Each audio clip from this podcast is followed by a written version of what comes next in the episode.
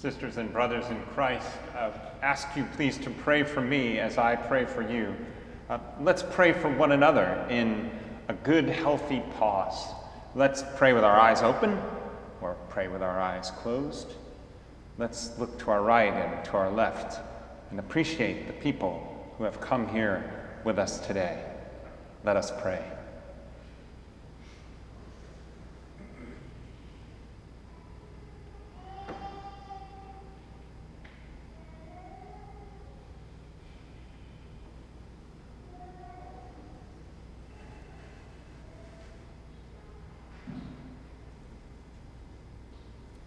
May the words of my mouth and the meditations of all our hearts be acceptable in your sight this day, O Lord, our strength and our Redeemer.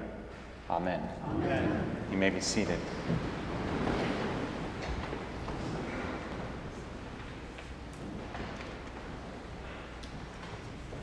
Wow, it is so good to be back with you in this beautiful place and to worship together. It's very intimidating uh, being up here in this pulpit again. Uh, imagine being where I am right now. Maybe you'll root for me from out there, will you? It's uh, it. You can't help but be nervous when you look forward to being back in this beautiful space with such beautiful music and precision. And Father Noah, thank you for your welcome to not only welcome Rochelle and me back into this house, but to uh, allow me the privilege of preaching. No pressure. Um, we connected before Noah had arrived, and my last sermon here was about our preparing for his arrival and preparing for new ministry. And then we've gotten to connect by phone, and then today to meet for the first time.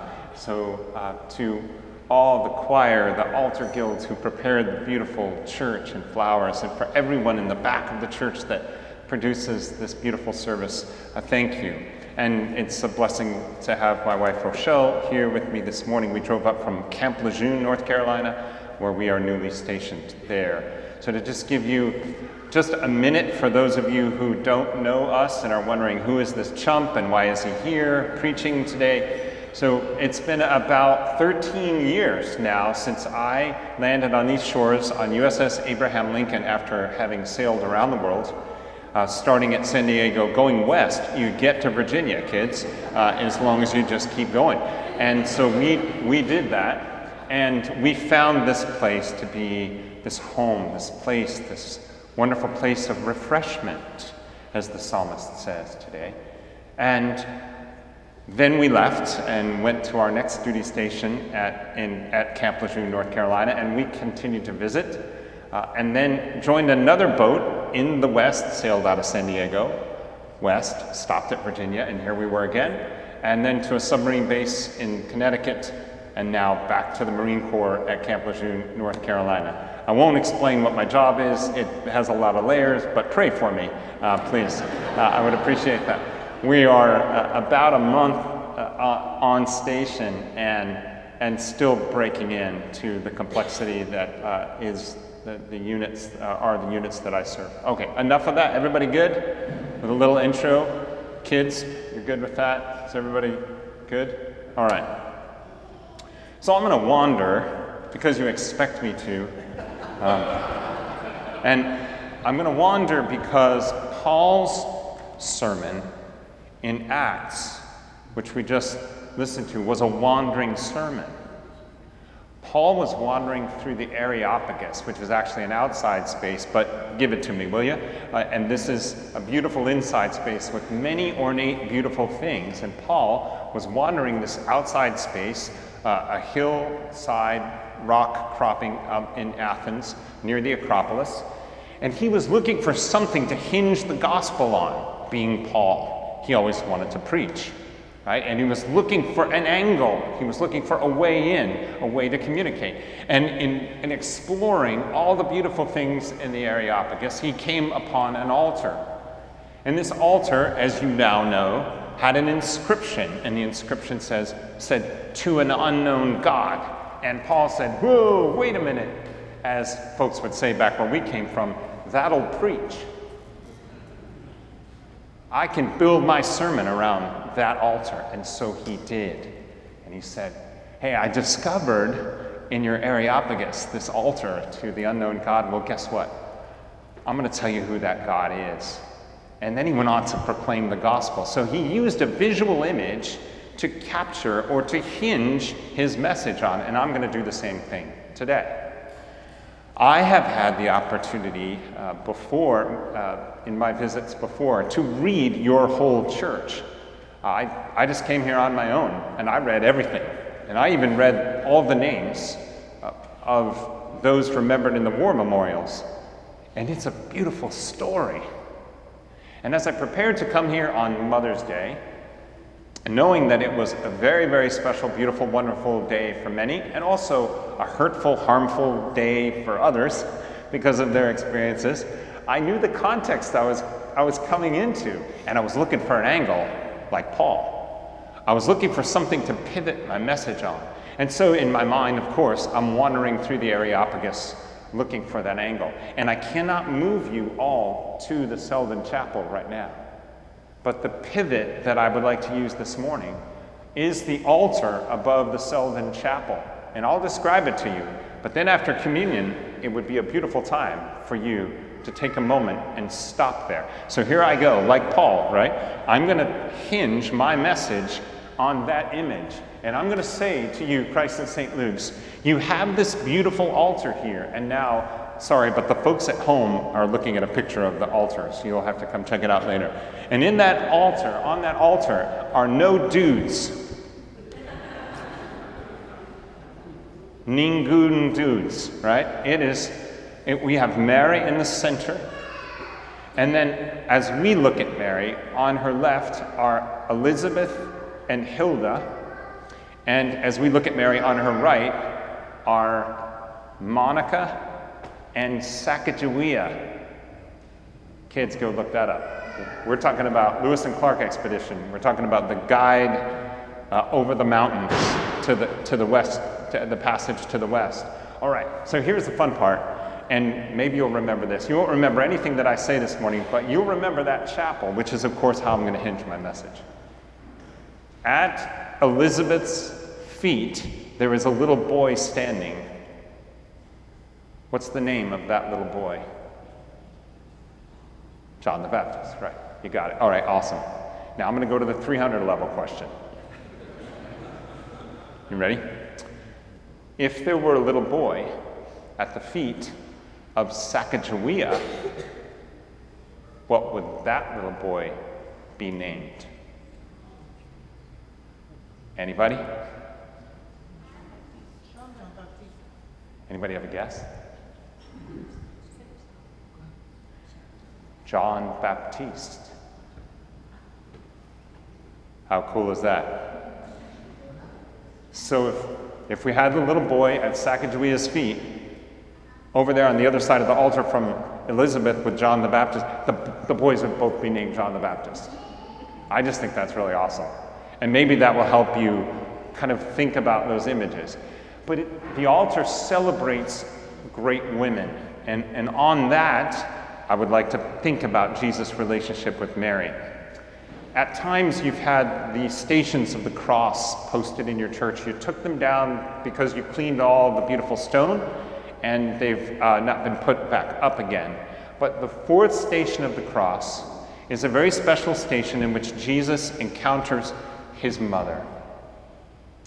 So, from the Selden Chapel to the fourth station, I would like you to just pause and consider Jesus meeting his mother on the way to the cross and allow that relationship to be a place where you can meet your mother. Fair enough for starters? Now I have a hope here. And I want to I want to share a message of hope. Peter says in our reading from today always be prepared to give an answer to anyone who asks you for the reason for the hope that you have. So you could say, Well, Dave, why do you have this hope? And I can say, well, on my first trip to Jerusalem, I came to the fourth station. And when we got there, the leader of our pilgrimage shared this little message with you that I'm sharing this morning that we can find our mothers in the encounter of Jesus with Mary and encouraged us to remember and find our mothers in that moment. And I did. And my mom was back in Sheridan, Wyoming. And then I came back and told her about it. How do you think that made her feel, right? Well, my mother died in 2005, but every time I come to the fourth station, I can find my mother there in that encounter. Does that make sense? So it's using a piece of liturgy, it's using an ancient custom, but it's using the very real relationship between Jesus and his mother to find our mother there. And sometimes, of course, uh, here's what we're not going to do this morning. We're not going to single out the moms that are in, in the congregation so that we exclude other people and folks have had difficult experiences. And sometimes Mother's Day in church is not, uh, not very fun. But remember, Peter said to share the news with, with gentleness and respect, and that's what I want to do right now. Because we all have something in common, and that is we were all mothered, all of us. And it might have been our biological mother, or mother by adoption, or it might have been mother by spirit, those people who just nurtured us along the way. And I encourage you to find those women today encountering them in the relationship between Jesus and his mother. And for some of you, that's a piece of joy and peace and thanksgiving. And when you find the altar, there can be a rich reunion there, even if your mother has gone before you, as mine has. Believe me, I asked for my mom's help this morning.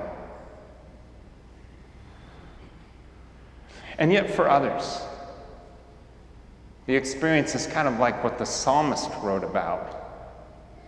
We were tried silver, we went through fire and water.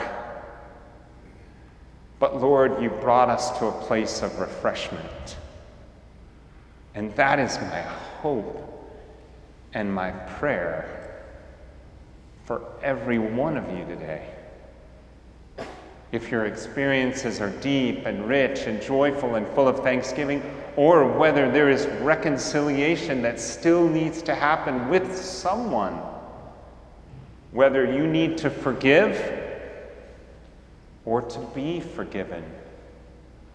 From some of the experiences that we have had that have been harmful, even abusive,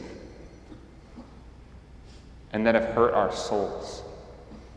And we find the hope and the capacity to forgive and to reconcile in the relationship with Jesus and his mother, and the words of Jesus from the cross, where he said to those who had abused and crucified him, Father, forgive them, for they know not what they do. And how do we find the strength to reconcile? We find that strength in the advocate that Jesus promises to us in the gospel today. The Holy Spirit, who is that conduit to us of God's presence, who both empowers us and is the one who leads us and guides us to all truth. I've come here today and I want to, I want to get my closing words uh, exactly as I wrote them. Uh, that is, I want to go to the glasses. Because I want to have no regrets.